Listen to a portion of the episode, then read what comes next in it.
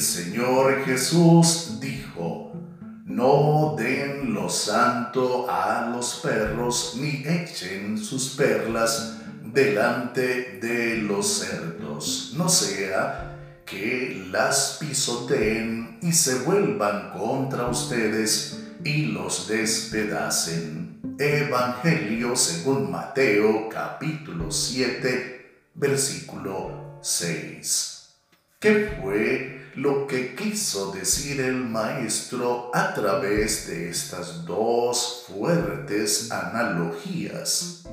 Por medio de las figuras de los perros y de los cerdos, Jesús se refirió a las personas con una actitud rebelde de rechazo, de burla y de violencia ante el mensaje de la palabra de Dios y de sus mensajeros. Ahora, significa lo anterior que no deberíamos predicarle el Evangelio a algunas personas. Por supuesto que no.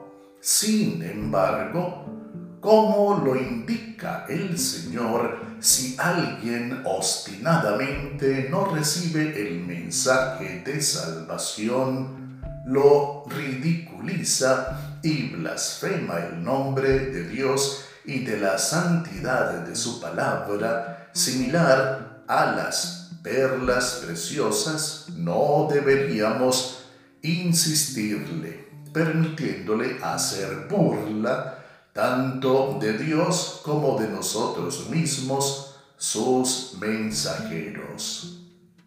La palabra de Dios dice, si alguien no los recibe ni oye sus palabras, salgan de aquella casa o de aquella ciudad y sacudan el polvo de sus pies.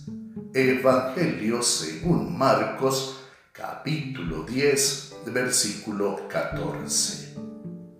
El que me rechaza y no recibe mis palabras, tiene quien le juzgue. La palabra que yo he hablado, ella le juzgará en el día final. Evangelio según Juan, capítulo 12, versículo 48.